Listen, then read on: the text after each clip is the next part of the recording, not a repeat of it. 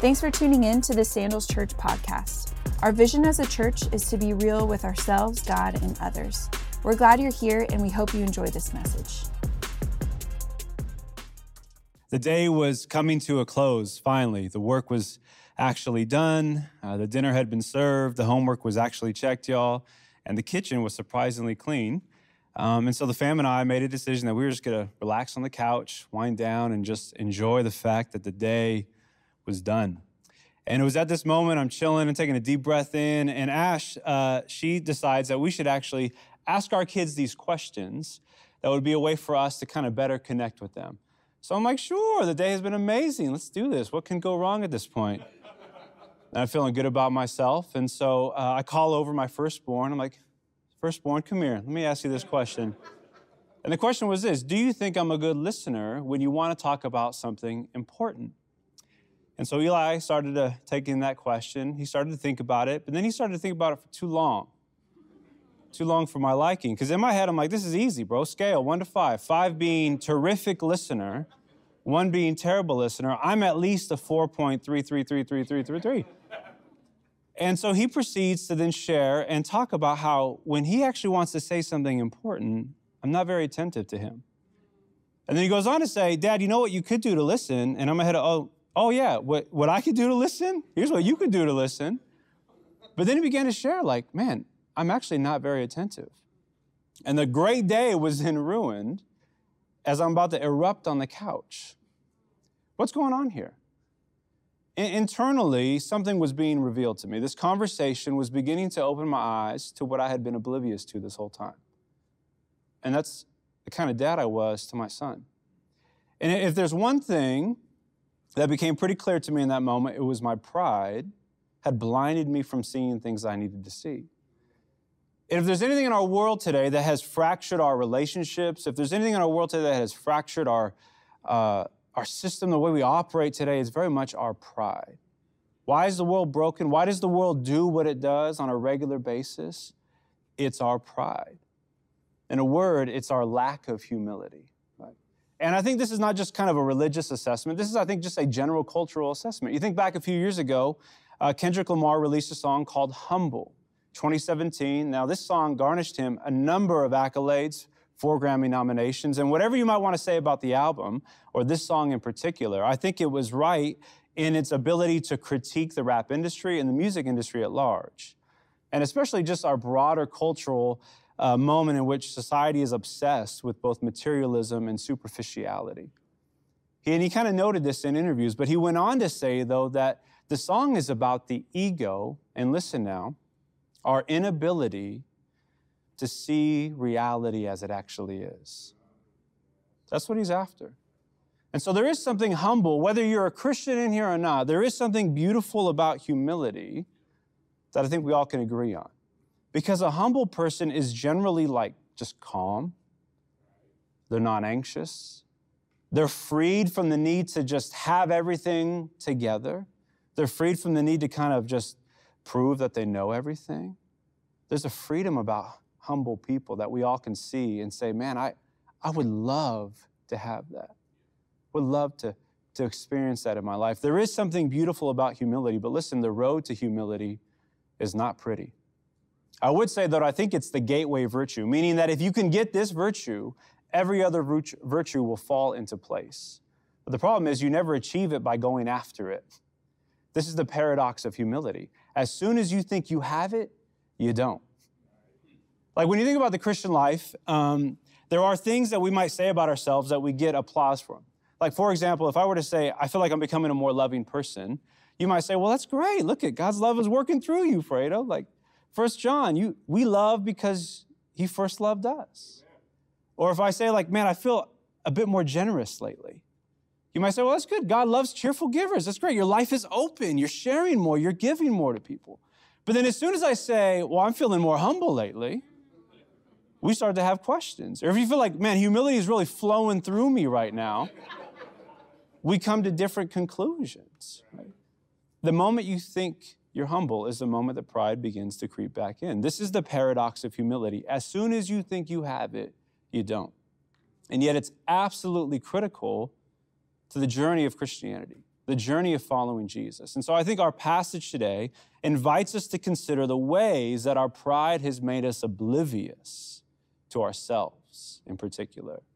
And then offers us, I think, a way forward in light of this message on humility. And so we're going to read, if you got a Bible with you today, from Philippians chapter 2, probably one of the most beautiful words written in the New Testament. And of course, like, well, you're a pastor, it's all beautiful. Yes, it is. But this passage in particular is a profound picture of what a life looks like when it's marked by humility. So I'm going to ask if you are willing and able that you would stand with me for the reading of God's word. And wherever you're watching this, if you would just take a moment and pause and just breathe in, stop what you're doing, and just allow the Spirit of God, who penned these words years ago, to also now speak these words over our church today. And this is what the text says Philippians 2, starting in verse 1. Therefore, if you have any encouragement from being united with Christ, if any comfort from his love, if any common sharing in the Spirit, if any tenderness and compassion, then make my joy complete by being like minded, having the same love, being one in spirit and of one mind. Do nothing out of selfish ambition or vain conceit. Not looking, I'm sorry, rather in humility, value others above yourselves not looking to your own interests, but each of you to the interest of the others. In your relationships with one another, have the same mindset as Christ Jesus, who, being in very nature God, did not consider equality with God something to be used to his own advantage. Rather, he made himself nothing by taking the very nature of a servant, being made in human likeness, and being found in appearance as a man he humbled himself by becoming obedient to death, even death on a cross. Therefore, God exalted him to the highest place and gave him the name that is above every name. That at the name of Jesus, every knee should bow in heaven and on earth and under the earth, and every tongue acknowledges that Jesus Christ is Lord to the glory of God the Father. Amen. Amen. This is God's word. Let's pray together. Spirit of God, we now ask that you would speak to us, and that in speaking, God, you would give us ears to hear and eyes to see, so that we might become what we are not yet in Jesus. We pray these things now in his name. Amen. Amen. Thank you so much. You guys can be seated. We are so glad that you are here as we continue our series called Oblivious. This message is able to be shared with you today because of people who support the work and ministry at Sandals Church. I want to invite, if you would like to be a part of that work, to go to donate.sc and you can give a gift today. But for now, let's get back into the message with Pastor Fredo. Uh, I had recently came across an interesting study on blind spot detection systems that many of our cars use today. Maybe you're familiar with this. The rear view mirror has this little yellow light that will flicker and say that there is now a car in your blind spot, right, that you can't quite see. And its design was there to help reduce the one in four fatal crashes that happen every year due to lane shifting when it shouldn't happen, right? And this research was done by the Insurance Institute of Highway Safety. And they were making the case that if this technology had been in every single car in 2015, that it could have prevented 85,000 crashes and 55,000 personal injuries. That's astounding. Now, that's uh, so, so much to the point that they're actually now, most manufacturers, especially if you drive a new car today, you'll have that technology in there where in your review you see that little flashing light. But here's the tragic part of this study it said that many drivers they found will disable this system alert because they find the notifications to be too annoying. Think about that for a second.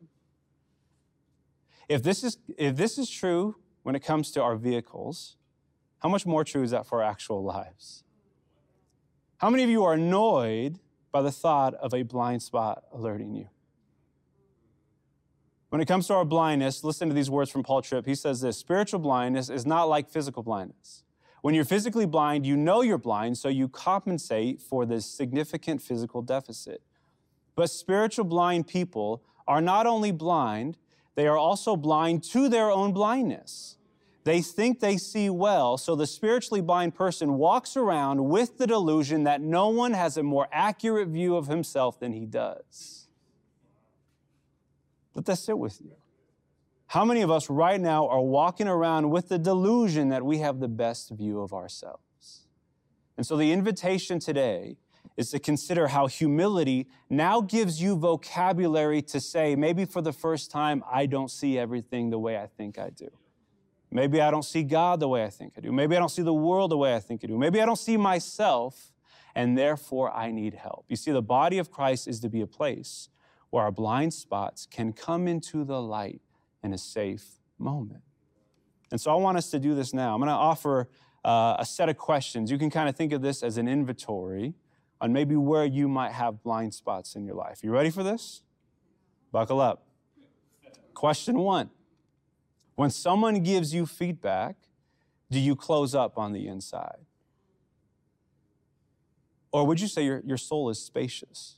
You have room for words. Question two How often do you consider the perspective of others? Question three When was the last time you invited someone to teach you about a topic? How are we doing so far? Question four When was the last time you changed your mind on an important issue? Like maybe 2020 was a moment where you changed your mind on a lot of issues. Right? Like for me, it was really clear the Lakers are a good team. See, y'all didn't know where I was going with that, huh? A lot of, a lot of things happened in 2020, but they won the championship that year. And maybe you came to the conclusion it's time to be cheering for them and praying for them. Right? Question five How willing are you to admit that you are wrong? Lord, help us with that. And then number six, how do you respond when you are corrected by someone else? You see, now at this moment, you can, like many of us, begin to cower with a little bit of guilt, shame, maybe even just denial. Or you can allow the revelation of these blind spots in your life to be invitations from God. What if the gaps in our lives, because we all have them, were actually invitations from God? You see, this is what I want us to notice first that humility enables me to see that I have blind spots and to receive God's grace. You see, the story doesn't end. Thankfully, by the grace of God, it does not end with us seeing our blind spots, but us receiving grace for them. That's the whole point. Listen to James 4. God opposes the proud. In other words, he stands at distance, he stands at arm's length from proud people, but he gives grace to the humble. There's grace for you today. The good news today is that there is grace for us in our blind spots, there is grace for the gaps in our lives. But even with that said, why is it hard for us to just acknowledge and confront the shadow side of our lives. Two things come to mind. First, people oftentimes are not gentle. Maybe you just had experience with people who corrected you and they were not kind about it. But secondly, I think there is a, a lack of security. Many of us operate out of a false version of who we are, and that false version of ourselves can rarely take correction. But when you're in a place, a humble place, there's space to receive words from people, both that you need to hear from and that you don't want to hear from. And so just be open to the possibility right now that the exposure that's happened of these blind spots is not to bring shame or despair or any kind of embarrassment, but it actually is a pathway to God's grace for you.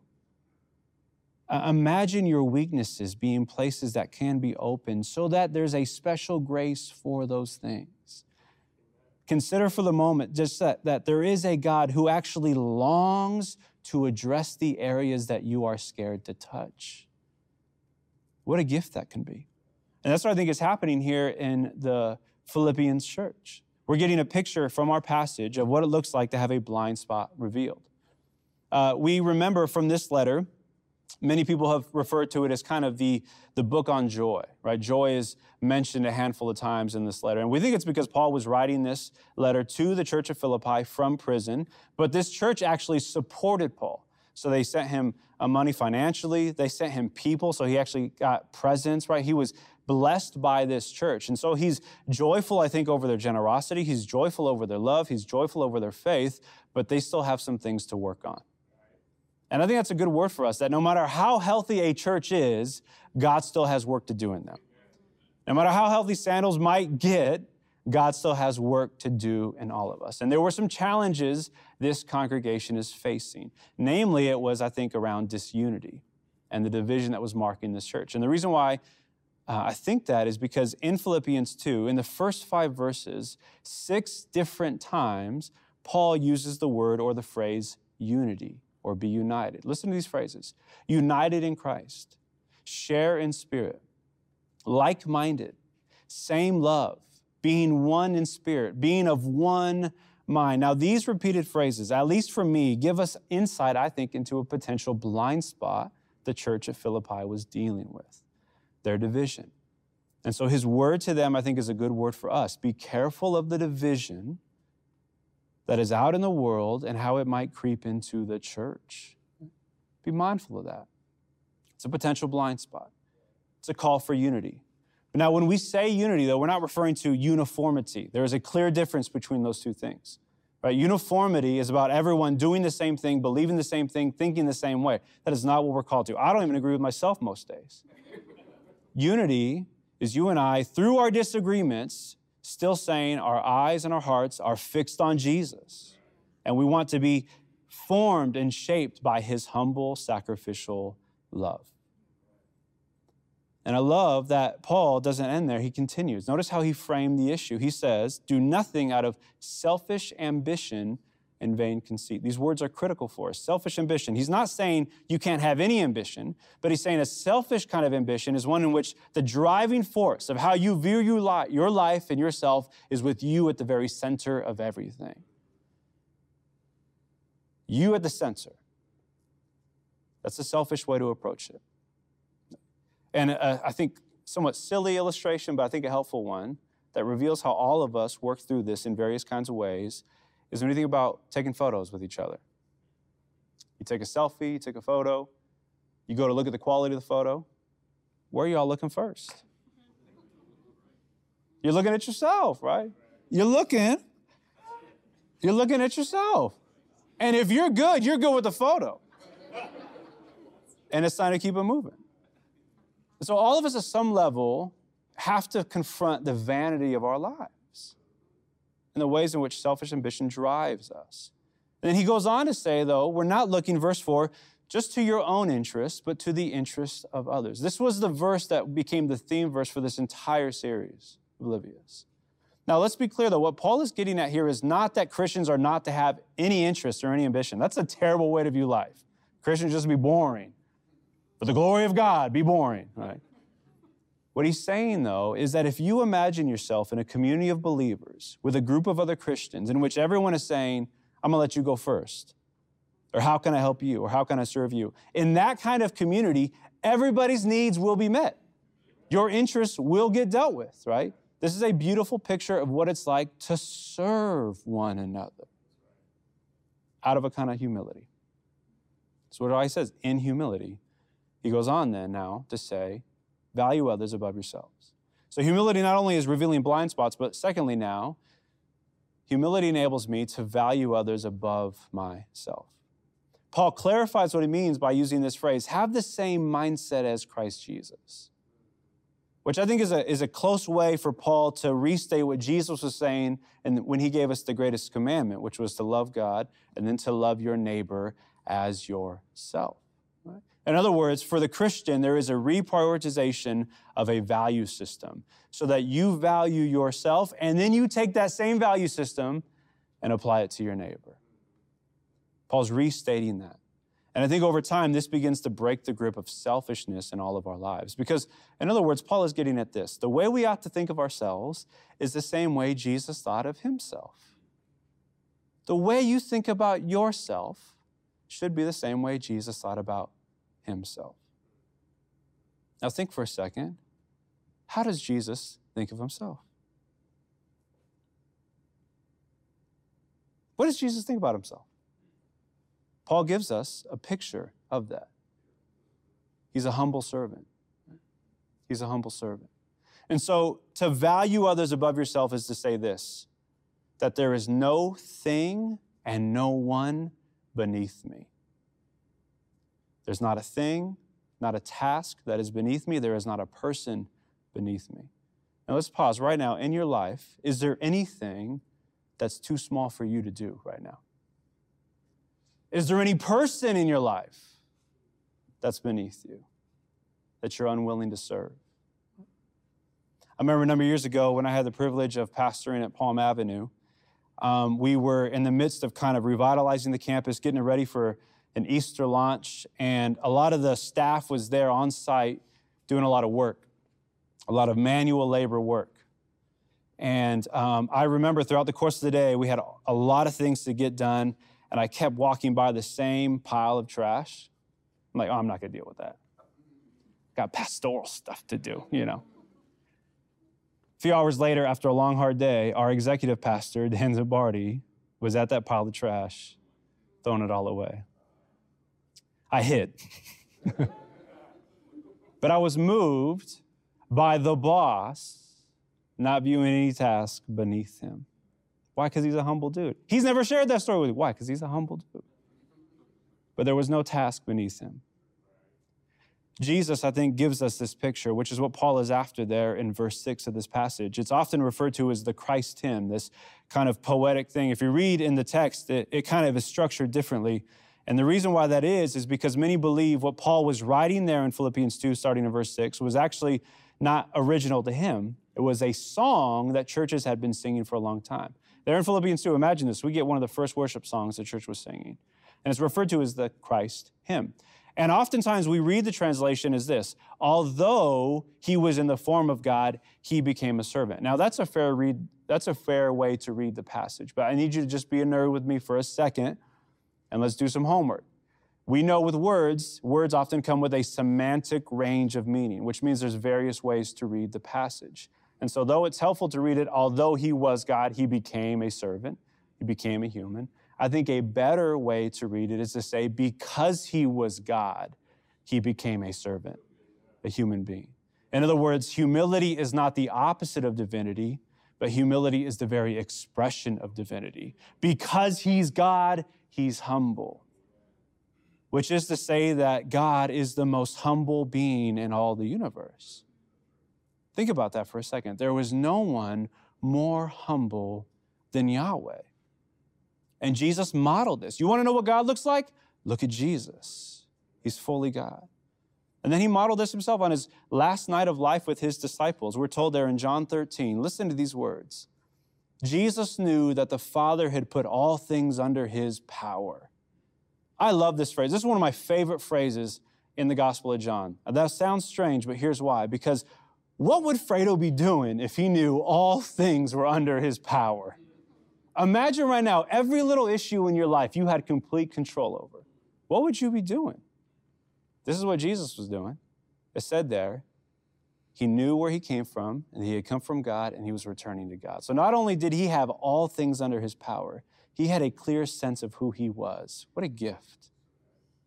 And then it says there that he got up from the meal, took off his outer clothing, wrapped a towel around his waist, and after that, he poured water into a basin and began to wash his disciples' feet, drying them with a towel that was wrapped around him. He used his own clothes to dry his disciples' feet. Now, here's what you got to understand is going on. In the ancient Near East tradition, it would have been common practice that a servant in the household was designated to wash every guest's feet as they came into the house. You can read Luke 8 around a time when that didn't happen, how Jesus responded to that story. But if a family was not wealthy enough, the first person who got to the party was the designated servant, which you and I would understand why it's even better to be fashionably late, because no one wants that job. And coming where I come from, if the invitation says two, I'm not there till at least 240. Because to show up on time to a Mexican event means that you're the first one to help finish setting up everything. So I'm fashionably late. But this is what we see Jesus doing. He's in a household. No one's there to, to be the designated servant, but he is. He's washing John's feet, washing James's feet, washing Peter's feet, Bartholomew's feet, Nathaniel's feet, Philip. Then he gets to Judas. He's like, nah, I know what you're about to do. Go ahead. No, he washes his feet. He washes his betrayer's feet. And the reason why I point that out is because in our own humble service, there's still enough pride in all of us to decide who we want to serve and who we don't want to serve. And oftentimes we're oblivious to that. We love to serve people who love us, but it's difficult to serve those who we can't stand. And what a gift for the church to move forward in, in this world right now, to model humility, to be marked by a kind of humility that serves people who we can't stand. Why? Because Jesus did this. Jesus washed the feet of both the deserving and the undeserving. That Jesus is so humble to his very core that he would choose to wash the feet of both saint and sinner alike. That's good news for us. Because I don't know about you, but I know where I stand in the column of saint and sinner. And I'm grateful that I have a king with all power under his control washes my feet. He's the servant of all. And so I want us to begin to think about how can we become the kind of person then who is marked by this humility. How can we become this? In other words, what are the practices that we might give ourselves to as we seek to become humble in the way that Jesus was humble? My first thought is this by lowering my defenses. Lowering my defenses. What do I mean by that? Well, humility, I would say, has much more to do with lowering our defenses, right? I said it's about doing the lowly task, but also it has to do with lowering our defenses. Because oftentimes, you know, humility can be confused with a lot of things. First, I think it's sometimes confused with people who just don't want to be center stage. They'd rather just be behind the scenes, right? Away in the corner doing something. But you can be shy and very prideful. You might even know people like this, right? Humility is also sometimes confused with self deprecation, in which you and I try to distance ourselves or create distance between who we are and the gifts we have. So we'll kind of make fun of ourselves, right? Lighthearted ways. Oh, yeah, no, it's not me. It's not really me. Thank you, though. You could be self deprecating. That also, I think, is a false kind of humility. It takes me back to a story uh, when I was in seminary. One of my favorite professors, his name was Russell Moore. Um, I had the privilege of being a student of his for a little bit of time. He's now the editor in chief at Christianity Today. And uh, I remember one day in class, he was given just some very raw, honest advice to young prideful seminary. And one of the things he said was, um, listen, your first 100 sermons will all stink. I'm like, oh, cool, that's great, thanks. I'm on sermon like 42, so. But then he went on to say this. He said, and when you give sermons, he said, when people come up and give you compliments or they say something kind about it, just say thank you, guys. He's like, I don't know why this is, but sometimes pastors have this inclination to say, oh, that was all God, none of me. And I remember Dr. Moore said, listen, if it was all God, it would have been a lot better than what we just heard from you for 40 minutes. So clearly it's not all God, because God would have wrapped it up in 15. But you kept it moving for too long. So he said, just be honest and say thank you. Maybe ask, you know, what did you get out of it? And so humility, I think, is not those two routes, but humility has more to do with lowering our defenses. Listen to the words of, of Proverbs 19. It says, Listen to advice and accept discipline. And at the end, you will be counted among the wise. That's the invitation to lower our defenses so that we can have space in our lives to receive the feedback, to allow the blind, the blind spots to be addressed, to see the gaps in our lives for what they are. Pete has this brilliant way in which he practices lowering his defenses. With three simple words, he says this Tell me more. So that when someone's correcting him, someone's giving him feedback, he just says, Tell me more about that. Tell me more.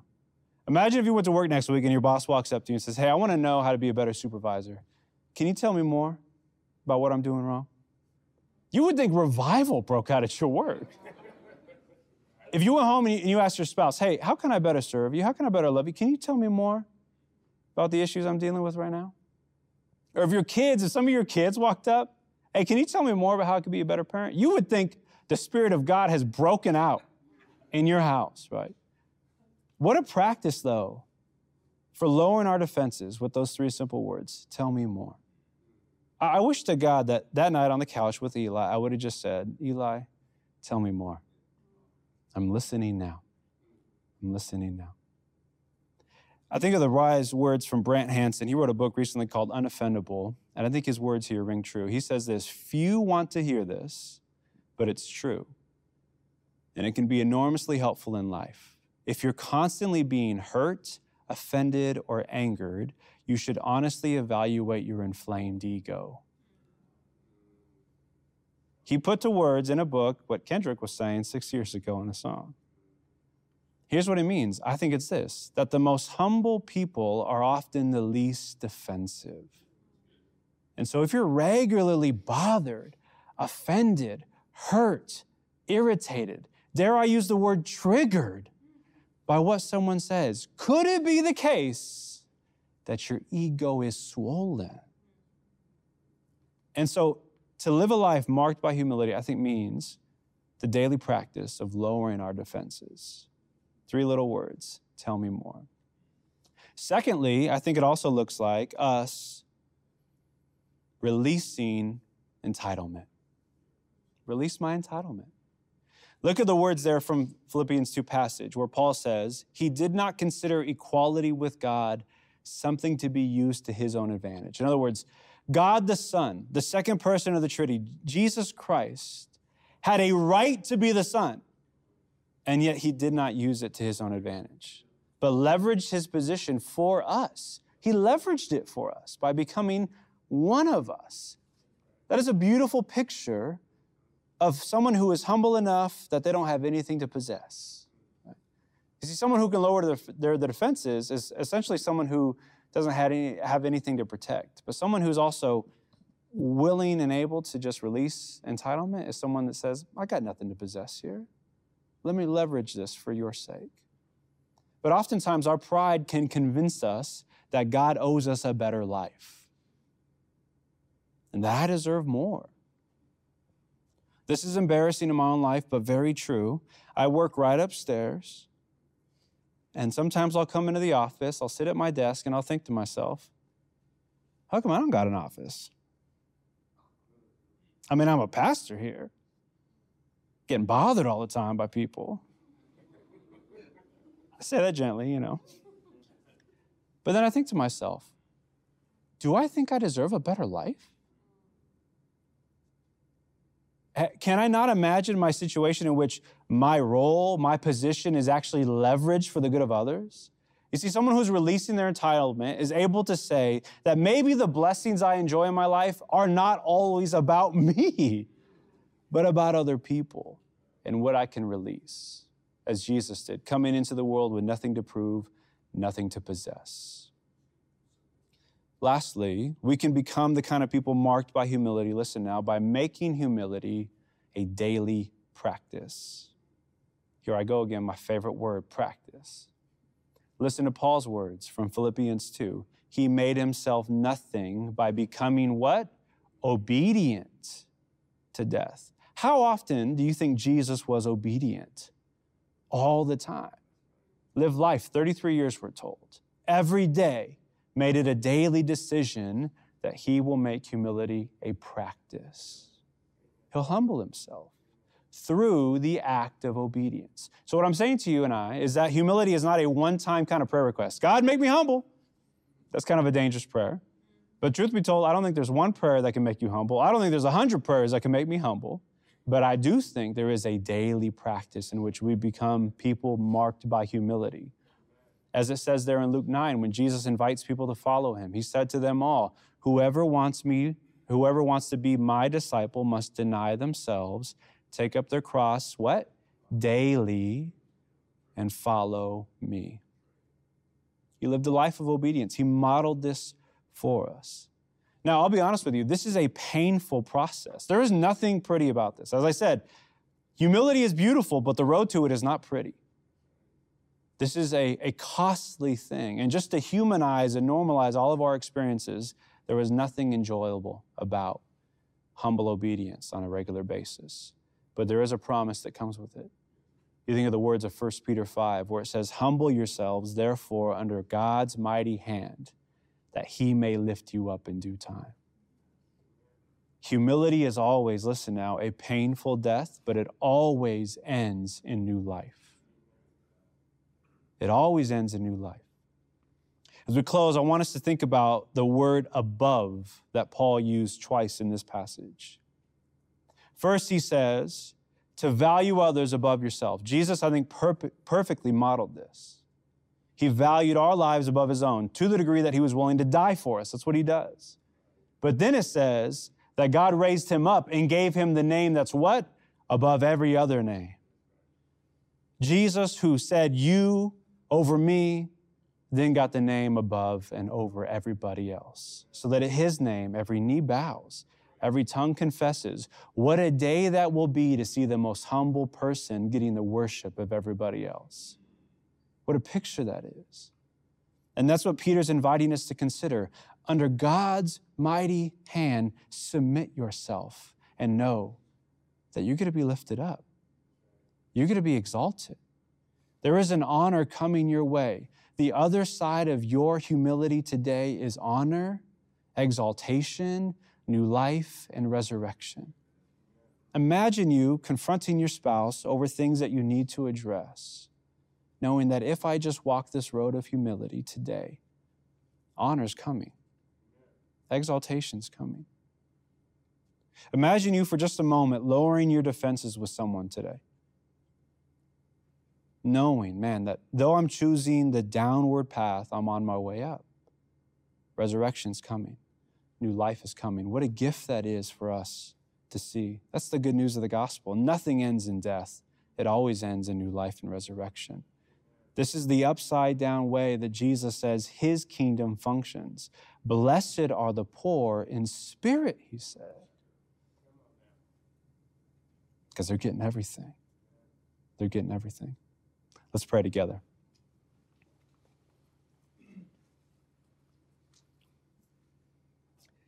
Jesus, what a gift it is to see you value us above yourself, only to get the name that is above every name. And so it's before you that we bow today, God, and we say, Would you work in us? Would you help us become people who are marked by humility? And would you lead us to a place, God, where what is maybe blinding us, what has gripped our lives, we might be broken free of today. We pray these things in your name. Amen.